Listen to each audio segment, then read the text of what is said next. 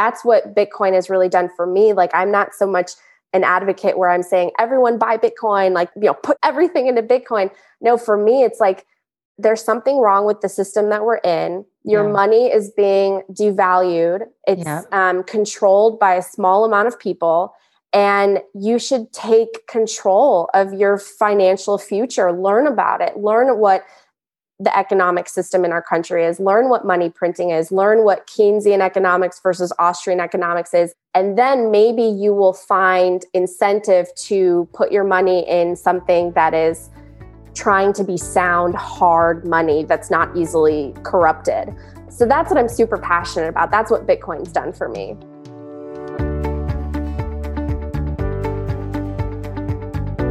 Welcome to the Good Life Coach Podcast. I am your host, Michelle Lamoureux. The intention of this show is to awaken you to your fullest potential. Join me each week for inspiring interviews to elevate an area of your life, as well as interviews with women entrepreneurs who are creating success on their own terms. Each episode provides actionable tips to guide you to design a life you love. Hey there, it's Michelle Lamoureux, and welcome back to the Good Life Coach podcast. Joining us today is Natalie Brunell. She's a Polish American television news personality, investigative journalist, podcast host, and educator. As of 2020, she is senior correspondent and, and investigative reporter for Spectrum News 1 in LA, as well as adjunct instructor at the USC Annenberg School for Communication and Journalism. She hosts two podcasts highlighting origin and success stories. One is called Coin Stories, which is all about Bitcoin, which is what we're going to talk about today. And her other show is called Career Stories. Welcome, Natalie. Thanks so much for having me, Michelle. I'm excited to chat with you. I'm excited. We launched our shows at the same time. So it's kind of fun that we're connecting now. When I saw that you were doing Bitcoin, I'm like, oh, this is great. I wanted to get an expert or somebody who can really educate my audience and me about what Bitcoin is all about. So you've dived deep into the subject. I did, I would not call myself an expert. And I think that's an advantage, right? Because I'm I'm not someone with a deep financial background. I'm not a former hedge fund manager like so many people in this space. I am a journalist by trade, um, and I'm someone who had more of a fundamental, just basic knowledge of the economy when I got into this. And uh, Bitcoin has really changed my perspective on my finances and sort of taking uh taking the reins on financial freedom. So I think it's a good thing I'm not a full on expert. Oh my goodness, I love it. And we're going to just preface preface this interview by saying this is not financial advice at all. This is just for educational and entertainment purposes. It's a podcast. So this for is sure. Yeah. Okay. So what got you into Bitcoin? So the first time that I heard about Bitcoin was in 2017. I was living in Sacramento at the time, and my boyfriend was living in San Francisco. Uh, so he was very involved uh, with people in Silicon Valley and the tech space. And one of his close friends worked for Coinbase. So at one point, I just remember he started talking about um, this thing called Bitcoin. And I thought, what is Bitcoin? Um, and I didn't really understand it at the time. And there weren't a lot of resources the way that there are today. This was back in, like I said, 2016, 2017. Uh, but I decided to just kind of on a whim, I learned a little bit about it. Uh, it was internet funny money to me at, at the, but it was a potential investment so i started to buy just a little bit um, and i really truly wish that i had gone down the rabbit hole back then because you know, obviously with the price, it would be very profitable. But, you know, I just kind of dipped my toes in and I was super, super curious about it. And I ended up even uh, doing a story about it for the NBC affiliate that I worked for at the time. I did a story about how there was like a, a Bitcoin ATM at a local Sacramento suburb mall. Um, and so I, you know, I, I didn't realize how much there was to Bitcoin and the technology behind it, the blockchain but I was I just became curious, and I'm really glad that I I made a purchase. I, I started to save in Bitcoin back then. You did, as far as back as 2017. Yes. So you were ahead of a lot of people. When did Bitcoin launch? Do you know the year it started? Yeah, so it was actually born out of the financial crisis in 2009. Uh, Satoshi Nakamoto is the pseudonym for whoever invented Bitcoin. We don't know if it's a he or a she or a group. Um, and they decided to create this digital cash, a peer to peer system for transactions that is completely decentralized. So there's no third party in the way that we're used to having, you know, Visa or a bank that we go to the transactions are essentially validated uh, by other peers on the network. And so this was born in 2009 at the height of the financial crisis. And it's been around now for, you know, 12 years. And mm. back then it was worth absolutely nothing. Uh, and I think 2011 it was a dollar. And today, obviously, it's very volatile, but we're sitting at, I think it's back over $40,000. Okay, but per what? Is it called per Bitcoin? Like, is it the, can you compare it to a stock, for example? Can you can you just help us explain a little bit more? Because I still find it very confusing. And I remember when it launched and thinking, why would anyone use this? This is never going to take off. I don't understand it. And I still don't understand it. And here we are 12 years later. Now you're saying it's worth 40,000 mm-hmm. for one Bitcoin? That's right. Yeah. So you can own a whole Bitcoin or you can own a portion of a Bitcoin. And I think that's one of the great things about this technology is it's infinitely divisible. So uh, the creator Satoshi Nakamoto, um, the monetary policy was established so that there would only ever be 21 million bitcoins. Um, as of right now, I think there are maybe 18 or 19 million in circulation. And so it's a finite money supply. He essentially created digital scarcity for the very first time, which is a concept that's kind of out of this world and um, and and is a truly convincing argument for Bitcoin, in my opinion. But yeah, you can essentially go onto uh, an exchange, like a lot of people know Coinbase, but there's so many others. There's Gemini, there's Kraken, there's um, FTX, there's OKCoin, and you can buy a portion of a Bitcoin. So some people refer to this as stacking sats. So wait, wait, um, stacking what? What's the word? Stacking sats, which means sats, S A T S. SATS. So it stands for Satoshi, Sats, oh. Satoshis. Um, so one Bitcoin can be divided into 100 million satoshis or sats. So you can um, you can stack sats you can buy just portions just small you know fractions of a bitcoin. And you know it's funny because now that bitcoin has such a high price a lot of people think it's just too late. You know it's too late because how can i purchase $40,000 worth of one thing. Um, and so there are a lot of advocates for Bitcoin who would like the exchanges to start accounting Bitcoin in Satoshis because it's probably nicer to log into your account and, you know, see like 100 million sats as opposed to, you know, 0.05 of a Bitcoin. Um, but yeah, so, so there are going to only be 21 million Bitcoins ever minted, so to speak, um, all digital and those are infinitely divi- divisible into satoshis or sats okay. It's still so confusing to me. Okay i know it's not for you. And so so here let me just ask a little bit more. First of all i think it's kind of unusual that whoever created this new form of currency is anonymous. Does that did that ever give you pause? Do you ever think well why not just come forward? Like, who is it? Is it the Winklevoss brothers? Like, I just wonder about that because they're so big into this. Like, who's who started it? And the fact that we don't know does that does that concern you at all, or it did it? At, yeah, it doesn't concern me because the really kind of the biggest element of Bitcoin that makes it so unique and special in terms of a form of money is that it's decentralized, right? So there's no authority over it, there's no government that's controlling how much is in circulation. Um, it's truly decentralized and it is strengthened by the network. So if there was someone, you know, who, it doesn't matter who Satoshi is really because he has no control over it. He has no power over it. And I think that in the world that we live in today, where, you know, we have people going to prison for creating something that some view as being against the government, you know, I think he did it to protect himself or herself or, you know, the group themselves. Yeah. Yeah. There, there, I mean, there are people out there who, uh, you know believe that it could be the cia that created it which would be kind of kooky and crazy. Um, but yeah i mean it doesn't it doesn't bother me because it truly is such a genius invention. And there are so many governments out there that are against the idea of Bitcoin taking over as a reserve currency. Why are they against it? Because it would, you know, essentially remove power from them. It would return power to to people who are essentially sovereign under Bitcoin because they are in charge of their own finances and financial freedom. And so I think that it it makes sense that someone would want to be anonymous who created this.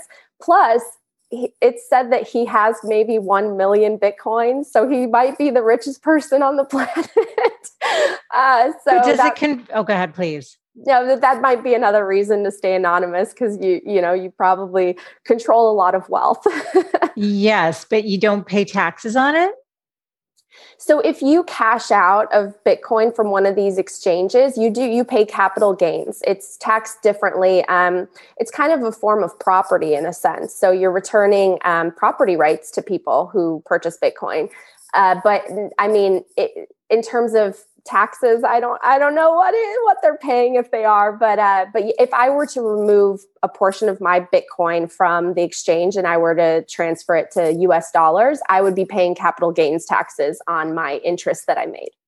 Okay. And so you can convert it to cash? Because that's what i wanted to know. And yeah. how? What are these where do you do that? You mentioned an atm machine so but it's not usually at atm machines is it? Like how would you get money out if you wanted to today so if I wanted to, um, there are ATMs that are popping up, but no, I just use my exchange the way that I would use a bank, and you can freely transition from US dollars to Bitcoin back to US dollars. Um, the value that you're going to get is just constantly changing because obviously Bitcoin is going up and down in value. Uh, so, but I mean, really think of the exchanges as a bank. They're not regulated, however. So, you know, you put your money into Wells Fargo right now, it's regulated by the SEC, um, it's FDIC insured for a certain amount. Right now, these exchanges are not. That's a that's an area that I think is going to change over the next couple of years. Um, but yeah, it's essentially, you know, you go in, let's say you open up a Coinbase account, you put in a $100 from your bank account that transfers into a certain amount of a fraction of a Bitcoin. And now you can freely either keep that, you can store that um, off of your computer, you can remove it off the exchange and put it on something called a, a cold storage wallet to be more safe and safe custody it. Or you can freely exchange it back and forth. You can buy some other you know altcoins which i don't recommend. You can um, you know leave it in the account. You can transfer it back to us dollars. It's it's actually pretty easy and quick. It is. Okay so let's say somebody's like oh this sounds interesting. Where would they go to buy either a portion obviously or if they could afford what is it $44000 for one? It's like $40000 $40, for one right so now. let's say they wanted to buy a portion of a bitcoin. Where would somebody do that yeah, so there are a lot of exchanges. The most, I would say, the most popular or the the most well known is called Coinbase. Um, okay. That's the one I first heard about uh, Bitcoin because my my boyfriend knew someone who worked at Coinbase. Okay, um, so that's one. That's the one that actually I think Elon Musk has purchased on, and some of the okay. really you know big investors have gone in and they have business accounts, these pro accounts, and they buy it. But essentially, yeah, you create what's the equivalent of a bank account on an exchange um, and you can google all these different crypto exchanges. I would be very careful you know i'd pick one that's more well known like a coinbase. Right. Um, and you just you set up your bank account and there's something called a, a kyc it's a know your customer. This has been around since i believe the financial crisis as well. It's essentially okay. a way for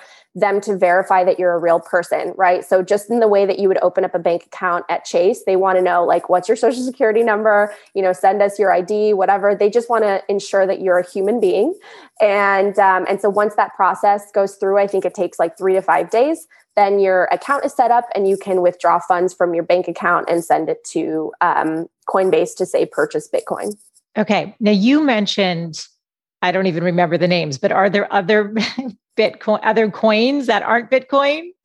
Um, and so it's just more of more forms of currency that are, I guess, are they considered Bitcoins or what are they considered then? No, so there are thousands of cryptocurrencies. Cryptocurrencies. Okay. Yeah, thousands of cryptocurrencies. And, you know, currency in general is just moving in a digital direction. You might have heard of the central banks thinking about digital currencies. I think yeah. we're about to see something called the Fed coin pretty soon, which is managed and controlled again by the central bank. Yeah. Um, we're going to see it in countries like China and, you know, countries in Europe are talking about it. But no, there are lots of different cryptocurrencies, all of which uh, are programmed very differently. They all have different monetary policies. Um, but Bitcoin is its own entity. It is, um, you know, in my opinion, it is the only coin that has real legs. Um, I like the fact that there are only going to be 21 million. It has a 12 year history and it's backed up by basically this supercomputer, if you will, supercomputer power of thousands of computers around the world that are securing the network and truly ensuring that it's decentralized. So most of the other coins that are out there, cryptocurrencies are they're centralized, just like our banking system in the US. So it's really just kind of choosing between a decentralized system versus a centralized system. Mm-hmm. I think I heard on the news about some guy who forgot his password. There was like 10 attempts and he was yeah. on number eight and it was valued at his his portfolio was valued and i don't know if they call it a portfolio but he basically had 250 million dollars worth of bitcoin. You, you, know the story you're shaking your head. Yes. and i thought he didn't even seem that bothered by it. I think i would be a little bummed out if i couldn't remember how to access my 250 million dollars worth of bitcoin Oh, yes. And I believe that as cryptocurrencies grow in popularity that there are going to be more and more stories and issues that have to do with exactly that in terms of safe custody because that is really the big difference. Um, you know, you have to remember your key, your password. And, and if it's all digital, then that, you know, you're going to have to safely store that somewhere, whether it's in your brain or on a hard drive or something. Is it fireproof? I mean, those are kind of the things that you're going to have to think about in the future if, if the world moves in this direction.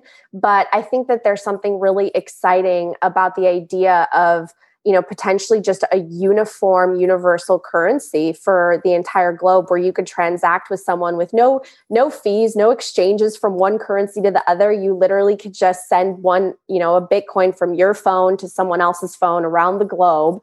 Um, it's pretty much instantaneous and um, and again it's not under the control of any authority or government. I think that there's something so freeing about that um, and just the fact that it can never be inflated. The monetary policy can't be changed from 21 million coins. So you know right now is a really interesting value proposition for bitcoin because we're in a pandemic where every single country is printing so so so much money and the value of, the US dollar has been eroded over the past yeah. several decades so much that you know it really does it should cause people to sit there and think what is my money worth in the bank?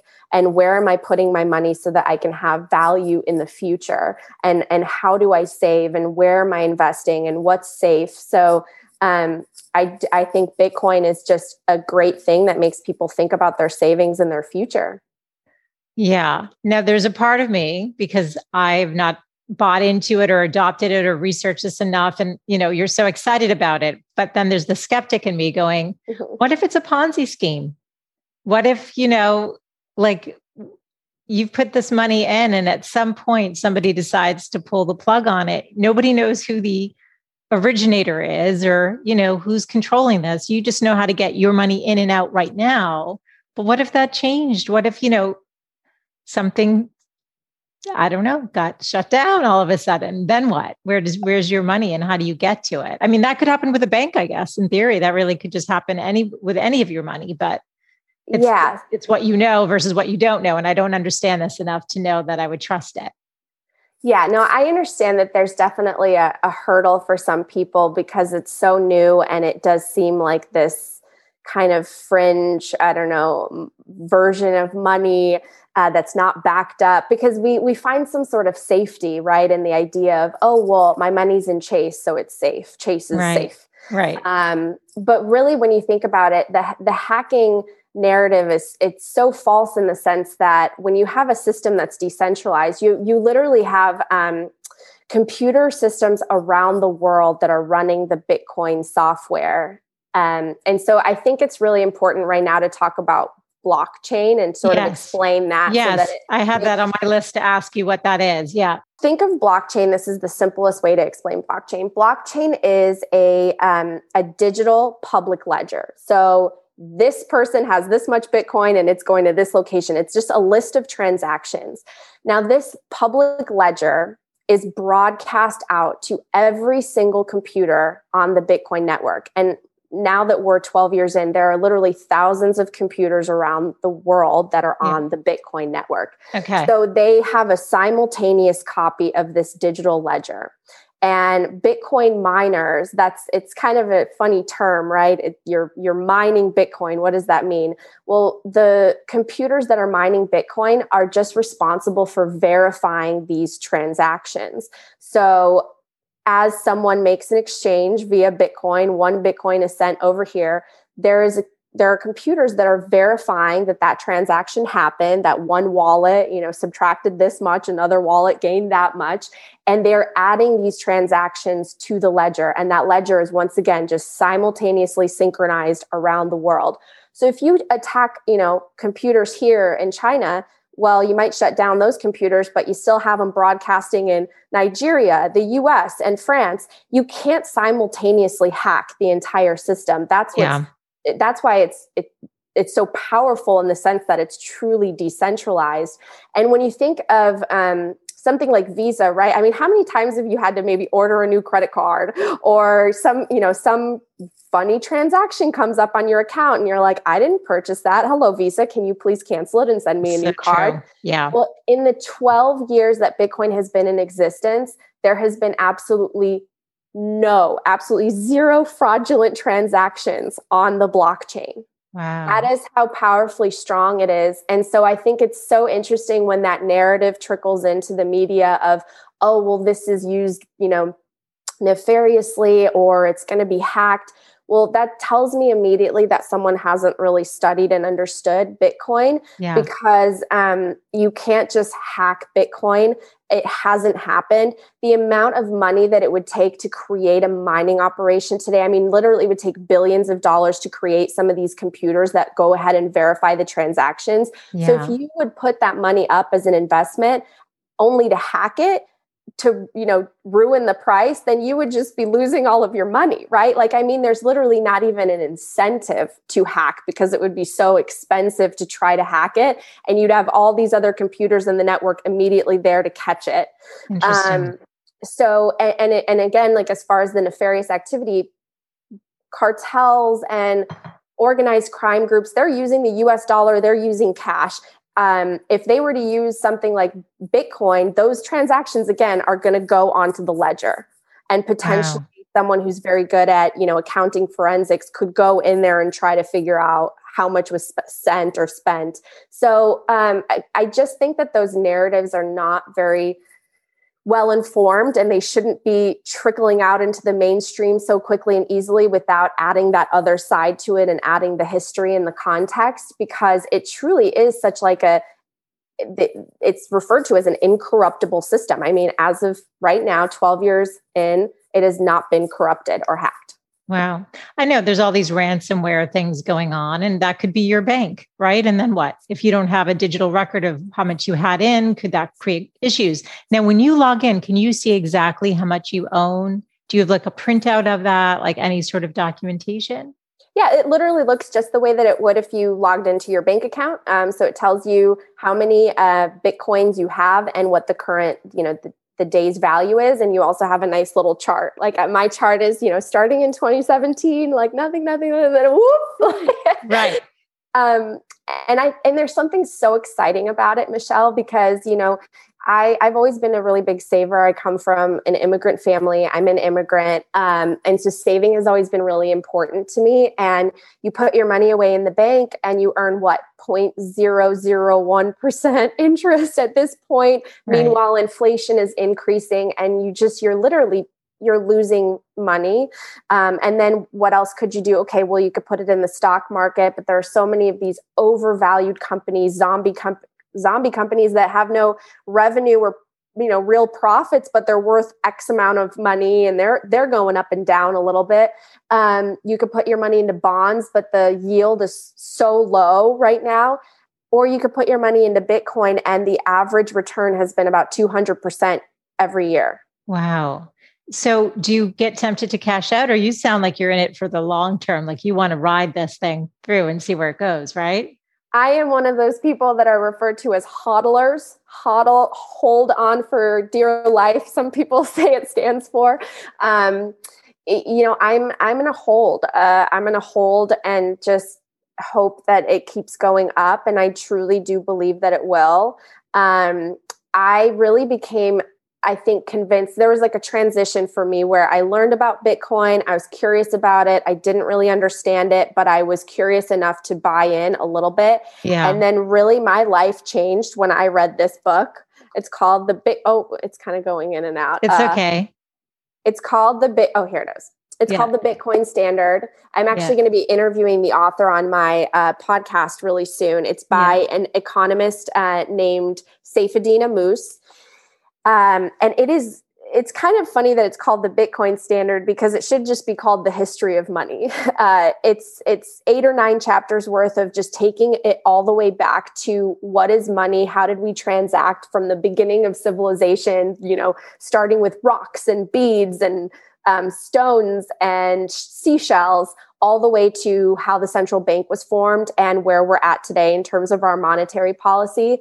And it is just such a fascinating book that that teaches you just fundamental economics and what it means when the government prints money and ex- expands the money supply. And it that is truly what got me thinking wow if we had a a currency um, and potentially a future global reserve asset that couldn't be inflated or manipulated by any party or any authority how would our lives look? You know if you could put your money in the bank and you don't have to worry that the value is going to be eroded. Like how much more could you plan for the future? How mm. much more mm. could you think about like your family and and not worry so much right? Like i think that just even in the last 10 years there's so much worry in everyday life. Like can i afford this? The price of this is going up. Oh my gosh we see homelessness and like yet we're pouring a billion dollars into the problem every year and yet 300% increase in homelessness. Well clearly there's something wrong with the system that we're in. If you know a basic just hardworking family can't necessarily afford college and a nice vacation every year and a home without going into massive debt. And Bitcoin represents, for so many people who believe in it, hope in restoring a sound money that can't be manipulated and inflated so that you could put it away in the bank and have it as a savings technology that grows in value without you needing to stress. Wow. Well, it's so interesting. Now, how have you used it or how does some how can somebody use it so you mentioned some countries are trying to ban it some countries are adopting it now um, tell us more about how it's being used in the world to your to your knowledge yeah, so people definitely can transact in it. Like right now, um, I'm sure you might have heard the news that El Salvador is the first country to adopt Bitcoin as legal yeah. tender. Yes. Uh, so I, I've had, you know, actually friends and people who I've met, they've they've gone down there and literally you use an app and you transact in it. You scan what essentially looks like a QR code, and you can send Bitcoin from your wallet to the merchant's wallet, and you pay for something like a coconut, you know, with uh, with Bitcoin. A fraction of a Bitcoin though, because mm-hmm. if it's at forty thousand dollars per Bitcoin, but does yeah. yours hold the value that no, it goes up like a mm-hmm. stock. So if you exactly. bought it for a hundred dollars, it's now worth whatever the current Correct. value is. Okay. Correct. Yeah. yeah. So, um, and there are businesses here in the US that are starting to accept Bitcoin. Um, so, for example, I did a story for Spectrum News a couple weeks ago where um, there's a burger restaurant in Newport Beach, and the owners are their first generation family from Greece. And the the father and son really got into Bitcoin and decided to figure out how to accept it. So they kind of updated their um, their electronic payment system and they made it so that you could literally hold up your phone with a with an app um, and you could pay with bitcoin for your burger. Um, and so and it was funny because when i interviewed him he started this back at the beginning of the year and within two months he made you know like 20% uh, his the money that he made on the burgers appreciated in value like 20% because bitcoin was going up and up but on the downside it also fell down. So you know you have to you have to be okay with the volatility for sure right now with bitcoin. But you can you, there's so many more apps that are being created so that you can transact easily. But bitcoiners for the most part really just want to hold their bitcoin because That's they believe yeah. they truly believe that it will um, continue to increase in value and they don't want to spend it. They want to stack as many sats as possible and not spend them. And there are people out there who are predicting, you know, really crazy high uh, values for the future in terms of Bitcoin. Um, there's something called the stock to flow model, and I mm-hmm. interviewed the person who created it. He is a um, Dutch investor and um, he created this model based on uh, Bitcoin scarcity. So basically, he took the current circulation of Bitcoin, how many are in existence, and he compared it with mathematics and a mathematical equation to how many are being created each cycle every four years. Yeah. And he basically plotted out the po- the price points and everyone loves the model so much in Bitcoin because he did this model at the height of the um, bear market in 2019. We had a bear market and he plotted it all the way back to the creation solely based on number of bitcoins and how they're, you know, they're being minted in the market and it literally the price followed it almost on the line like with wow. very little standard deviation. I mean it it looks almost like it's predicting the price. And so he says that the price of Bitcoin in 2024 will be somewhere between 100,000 and 288,000 per coin based on his analysis. Um, so yeah, people want to hold on. If you have something that's going to be worth, you know, potentially $100,000 per coin, people want to hold on to it. Especially, I think if you bought in early, like I have a friend, husband and wife, and the husband's really into it. And uh, he's like, Michelle, just buy like a hundred dollars worth or a thousand dollars. Just do it and just hold on to it and don't think about it. He's like, you have to get in. I mean, he's so into it. And um, I was like, I really need to understand this and the whole NFT thing. I mean, there's all this digital stuff happening without when you can't hold it and see it, there's, you know, a part of you. But the yeah. fact that you can cash it out and actually have cash in your hands is great. It's just again, who's behind there kind of controlling all this stuff. It's just yeah. So in this case, literally no one is controlling it. Um, but I think, you know, I, I really just equate it to today. I know that we have cash. We technically believe in like, okay, the money that we have in the bank, I can pull it out and it's yeah. physical cash. But like, yeah. we really don't transact in cash anymore, no. right? Like, I mean, very rarely. I True. It's super rare that I even have a couple bucks on me. Everything is in this account with a certain amount of you know numbers and zeros and um and the same with stocks i mean you can't really you can't really touch or hold like your apple stock you know it's just kind That's of true. a value that you have in an account and so i think that the more that people kind of let go and i think your friend is right in the sense that you should look at Bitcoin if you decide to invest in it in a savings technology that you don't stress about every single day. You literally you have it, you have it in a certain account and you don't think about it and come back to it after a year, 5 years and just look at how much it's appreciated and then look at how much your US dollar has depreciated in value. Um, I mean, I was literally looking at the CPI calculator before because I'm sure you're aware, your listeners are aware that everyone's talking about that gross I word, inflation, right? And the Fed is saying that it's transitory. There are a lot of people out there saying, well, no, it's not transitory. But if you just go to the Bureau of Labor Statistics, which is our government actually saying right there with a calculator how much your $100 is worth today versus 10 years ago versus 20 versus you could all go all the way back to like early 1900s literally, I just plugged in the number today $100 as of now, 2021, is worth the same, has the same purchasing power as $29 in 1980. Wow. And if you go back, you know, it's like we're literally losing the value of yeah. our money every single day. Yeah. No, there's no de- de- debating that at all. For sure, that's the case. Um, do you know about the Winklevoss brothers and their contribution to it? I mean, at what point did this kind of get more legitimate where people were like starting to pay attention? Was it because of people like them or Elon Musk or, you know, when did it start like going from being flat like you described it to just starting to take off? Yeah, so um, Bitcoin's had a series of bull and bear markets, just like the stock market. Um, it's had it's had crashes. I mean, when I went into it, there was a really big crash back in 2017.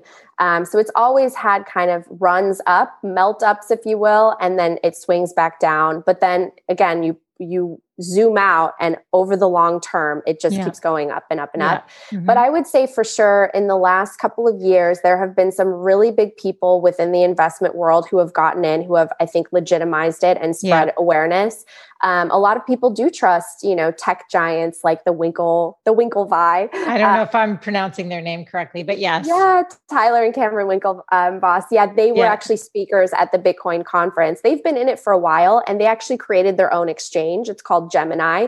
So okay. right now, again, you can create what's uh, essentially a bank account with Gemini and you can purchase Bitcoin through them. You can also purchase a couple of other coins.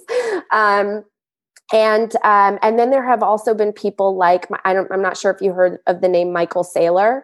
Michael Saylor is, I think, the longest running tech CEO. Um, he has a company called MicroStrategy, and um, he decided to, he was the first company essentially to adopt the Bitcoin standard, which is essentially putting Bitcoin on the balance sheet and transferring their reserves into Bitcoin. So mm-hmm. I think his company right now controls over 100,000 Bitcoins, and they've been mm-hmm. purchasing it at a range of prices all the way back. Uh, they started last year. So back, you know, when it was a couple tens of thousands, all the way up into the highs. I mean, he was buying some coins at 50,000 something. Um, and he was just issuing convertible notes last week to, to purchase more. Wow. And he really envisions a future. Um, he's done really fascinating interviews where he envisions the future where the US dollar is still the global reserve currency and the US dollar still exists, but it is backed. It is backed by the reserves in Bitcoin. So it sort of runs on the rails of Bitcoin. He sees the two kind of being um, going hand in hand where we no longer back our money by gold, um, but we back it by Bitcoin. And as a store of value, it allows the dollar to actually be stronger and we can still transact in the way that we always did. So he also believes that in the future, people will be able to borrow against Bitcoin. And um, he's so fascinating to listen to because he's so passionate about it. Yeah. I mean, he literally describes a world where um, you, let's say you borrow against your Bitcoin, right? And you borrow fifty thousand dollars. The Bitcoin's worth of fifty thousand. You borrow fifty thousand against it, but all of a sudden next year the Bitcoin's worth a hundred thousand dollars. Well, now you don't even have to pay it back because it's worth wow. even more. So, I mean, I don't know if we'll get to that place. We're a long way from there, but yes. it's, it's truly interesting to hear how passionate people are about it in the space. These big CEOs getting into it. Uh, Jack Dorsey was at the Bitcoin conference. He's an mm-hmm. advocate of Bitcoin. Um, really big former hedge fund managers have all gone into this space. Companies are starting to add it to their balance sheets. Um, Ray Dalio turned around on it. He believes, you know, in Bitcoin now, and um, you know, Fidelity. Uh, there's there's more and more companies that are getting into it, and we're going to need more in order for there to be mass adoption. So it's going to be interesting what happens in the next, you know, certainly in the next five years as more companies start to say, well, I don't know if I want to be holding U.S. dollars anymore because the value has been eroded so much. Uh, so will they go into Bitcoin? Will they not? Um, certainly, Elon Musk was a big was a big market mover uh, in both directions when he announced for his company. And I do want. To What did remind- he announce? Can you tell people what he announced specifically? Yes. Yeah, so many months back, uh, last year, he announced that he was purchasing Bitcoin, that Tesla was buying Bitcoin, that it was going to accept Bitcoin, and the price really like reflected that yeah. decision. Yeah. Um, and he has like I think 56 million followers on Twitter, so he has a really big following. Mm-hmm. People trust him, and then the market did take a very big dip all around the time where he started to say he's no longer sure about Bitcoin because of the the climate argument, the energy argument. Um, but now he's starting to come back around. He's saying as soon as miners prove that it's fifty percent renewable energy, he's going to start accepting Bitcoin again. So it's like it's really interesting to see one person having a bit of an impact on the price um, and and sort of maybe not even the price but just like the sentiment around it. Like where people think oh well elon musk said it's a it's it's got a climate issue. I'm scared of it. I don't want to i don't want to touch something like that. Um, it, one person can actually you know impact sentiment which it for better or worse has uh, we've definitely seen that in the last, last couple of months. Can you um, tell us what a miner is again yeah. So think of a miner as like a, an accountant, essentially. So a Bitcoin miner is a computer that validates the transactions on the ledger. So um, they do a ton of computing work. A ton of computing work goes into these verifications to make sure that they're legitimate. And that's essentially what mining is. And when you put up that kind of computing power, you're rewarded with Bitcoin. So if you validate these transactions, you're adding essentially a block of transactions to the ledger, you're mm. adding it to that blockchain. Um, you're paid out on a schedule a certain amount of bitcoins and every four years the amount of bitcoins that you get as a reward is cut in half. Wow. So again, it just adds to that scarcity where each four every four years, as Bitcoin is worth more, you're getting less as a return uh, until they say that the last Bitcoin will be mined in 2140. So none of us will be around for that. Oh my goodness! They think okay, all right. So um, from the conference, any key takeaways where you're like, well, that's interesting in terms of forecasting or whatever? What did what did you take away from that? And did were you really one of the only like ten women there? were you joking? you know, I really do. There really needs to be more women in the space. And it's funny because I asked some of the men about that, and they said, really, there were a lot of women at this conference. And I go, where are I will, they? I will. T- I will tell you the one thing that was proof that there were not a lot of women there. If you went to any bathroom inside the Bitcoin conference, no line for the women. You could just walk straight in. All the stalls were empty. And for the men, it would like loop around the corner. Hilarious. That is a sign that there weren't that many women because we know how it usually is. Yes, yes. It, was kind of, it was kind of payback. It was kind of funny. Um, so I definitely think the message needs to go across to more women because they carry so much spending power in the U.S. We really do. We have so much influence in terms of how uh, families spend or save money, um, and and I think it's maybe there's like a hurdle of it's so it's so techy or it feels so techy. It feels like there, you know, there's like a group and it's a boys club and it's really hard to kind of learn some of the technology behind it, but it's really not. And don't, you know, people shouldn't think that they need to know exactly how Bitcoin works. It's like, do you know how an engine works? Not necessarily, but do you drive a car? Right. Yeah, like you don't need to have to be able to put together an engine to right. know if you want to drive on the highway in a car, right? Right. So people need to remember that that there's a certain level where it's great to understand the fundamental technology but you also don't need to get that deep and you know become a miner um, but I would say that the biggest takeaway for me was um, I just, it was really nice to hear all the panels, um, just hearing like minded people who just really want to return a sense of um, income and savings equality to mm. people in this country. Like that that for me was the biggest message and the thing that resonated with me most is the idea that money shouldn't be pooled in the hands of the few and the powerful and the connected. It should like we should all be able to you know have a job and afford a, a life for our families and put money away somewhere and not worry that the money's going to be evaporated. Um, and so it was just kind of hearing that message and hearing just about the risks of having um, a monetary system that could be so easily manipulated and corrupted um, and and money could so easily be printed.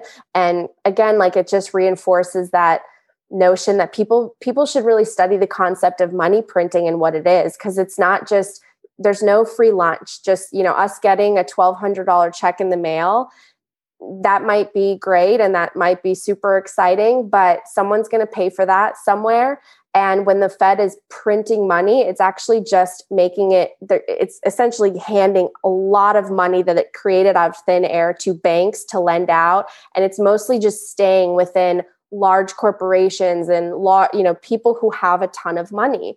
Um, and I don't know if you saw the report, I think Washington um, the Washington Post or Wall Street Journal put it out that BlackRock is buying up all these residential homes. They're paying 50% over asking price. They're borrowing with, borrowing with cheap federal dollars. Mm. And then if they need a bailout, guess what? The government's going to step in. They're not going to bail out the average Joe. They're going to bail out these banks and unbelievable. You know, companies and so it's really i we're we're seeing this we're seeing it right now in the pandemic the rich are getting richer the poor are getting poorer um, and I really think that people need to take control of their finances and their investments and, and just gain knowledge about how the economy works. And that's what Bitcoin has really done for me. Like, I'm not so much an advocate where I'm saying everyone buy Bitcoin, like, you know, put your everything into Bitcoin. No, for me, it's like, there there's something wrong with the system that we're in. Your yeah. money is being devalued. It's yeah. um, controlled by a small amount of people and you should take control of your financial future. Learn about it. Learn what the economic system in our country is, learn what money printing is, learn what Keynesian economics versus Austrian economics is, and then and then maybe you will find incentive to put your money in something that is trying to be sound hard money that's not easily you know corrupted um, so that's what i'm super passionate about that's what bitcoin's done for me I love it. I love your passion around it. And did that book do that for you in terms of the education of, on economics and stuff? Is that okay? So that is, yes, yeah. I'll link that in the show notes, that one. I really think everyone should read this book. Um, again, like you don't, ha- it, it, doesn't even talk about Bitcoin that much. So it's funny that it's called the Bitcoin Standard. It's yeah. truly, it's truly a history of money. It's a history of the central banking system. It's a history, you know, it, t- it talks about how the Great Depression started. Um, it gives you a sense of, you know, what it means to save and how our lives change when we have a, a money that we can hold on to and know that the value is not going to be eroded. Um, the author is a really big fan of talking about the years under the gold standard and how many great things were created by you know human society during that time and he lists off all these really interesting examples because the gold hmm. standard mm-hmm. was the last time that we really had money that was backed up by something physical that couldn't yes. just be easily cr- recreated right, right. Um, and it was in just the last 60 years that we have this central bank run system and we have this very um, manipulated money supply. And he talks about in history, like what happened to the Roman Empire when the money was debased, what happened to this civilization when money was debased. And it just really causes you to think, like, whoa, oh my gosh, how much is my money worth? Like, am I saving or am I spending a lot on, am I going into debt a lot? Am I taking out a lot of loans? Um, and then, literally, the last two chapters or so, he explains what Bitcoin is, how it works. He never once says go buy it. He says, you know, make the decision for yourself. But it is a truly fascinating book about the history of money and mm. a simple look at economy. I'm totally going to check that out. Now, um, I have to ask, what is Dogecoin? is Dogecoin? that another cryptocurrency? Yeah, so it's it's one of the altcoins. Um, it's speculative, you know. That's what I truly. I, I, think that people have turned away from Bitcoin even in the last couple of months because they do see it as so expensive, and they yeah. see that people are kind of there's like this glimmery shimmer in their eye at the idea of making quick money, right? So like you see something that's worth a penny, well, Bitcoin was worth a penny once and now it's worth 50,000. So what if I hit the jackpot? But it's literally gambling. Like mm. I I I don't see I see Bitcoin as smart saving, like you're yeah. putting money in and you're saving these other altcoins to me are just speculative bubbles. And again, they're backed up by systems that are centralized. So literally the creator ah, of Dogecoin. Okay. Yeah, so the creator of Dogecoin could go in there and they could say, oh, today there's 10,000 Dogecoin. Tomorrow there's 500 million Dogecoin. And, you know, it's just, it's not a ah sure you can people have made some quick money like i think there were articles out there where if you put your stimulus check into dogecoin you would have turned $1200 into like 300000 okay. when it went up or whatever but the people need to be very very careful because there are literally anyone today with cryptography background could create a coin they could call it a whatever coin they could call sure. it the you know the lemon coin and it's a bubble. It's it's a scary bubble um, and you don't know who's controlling it and what their agenda is and i just really caution people because it's essentially gambling. Okay and it's centralized. It's not like the way bitcoin no. is established. Now when you were starting out i'm just wondering is there any question i didn't ask you today that you had when you were looking into it or anything you think that's worth mentioning that people should be aware of or you know would help them with understanding what this is all about if they're like me who's you know just starting it just like you were three years more than three years ago now. Yeah yeah no um, i think you asked really great questions. I do think that you know educating yourself just about um, about what you know um, what the blockchain is so that people understand that it's not just like imaginary money. There's this ledger out there that's being reinforced by thousands of computers and that is essentially protecting the network every single day all over the world all in countries literally just decentralized around the planet. So uh, it's not just something that someone could go in and turn you can't turn off bitcoin. Like it and and by the way you know on a sunday you can't go to your bank but you can log on to Bitcoin and you can transact easily. Um, you can't purchase a stock, but you can go on and you can transact in Bitcoin. Um, Interesting.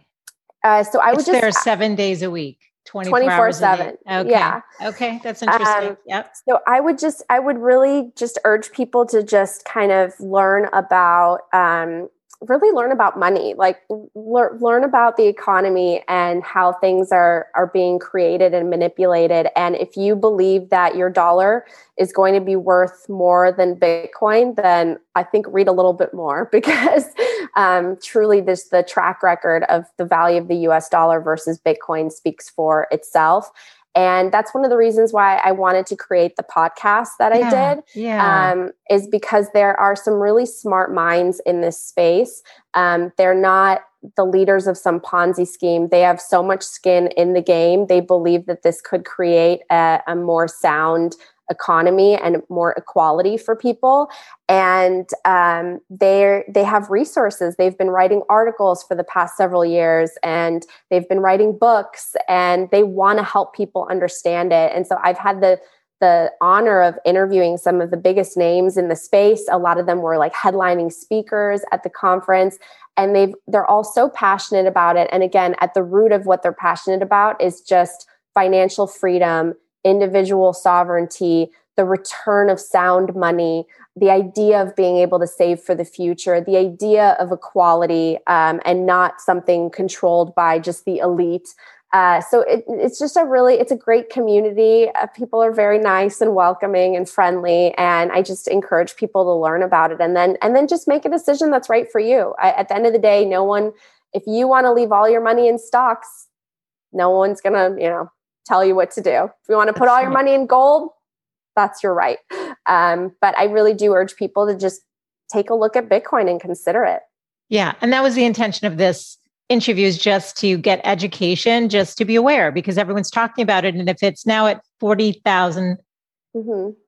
what is, how would you describe $40,000 worth of one. Bitcoin? Mm-hmm. So if we're equating it to dollars, um, and it could potentially be going up and it's going to be mined by what did you say in another 131 years or whatever it was uh, or what was it 2131 or something like that? I mean it's going to be around for a while. We should be aware. You should at least be aware. For sure. Yeah so do your homework. Yeah. Yeah so satoshi the way he programmed bitcoin um, yeah was that yeah the last coin would be mined in 2140 so 2140 so, i got a while ago. But yeah only 21 literally i mean that's what's so cool about it is do you even know how many us dollars are in existence? Do we know? Do we how no. can we like uh, you know calculate that? This is something where literally there will only be 21 million. We can calculate it. We have this digital ledger. Um, and i think it's just it's really an exciting time to to be around. And i think more people started to understand and learn about bitcoin because of the pandemic and because of the market crash that we saw followed by the money printing followed by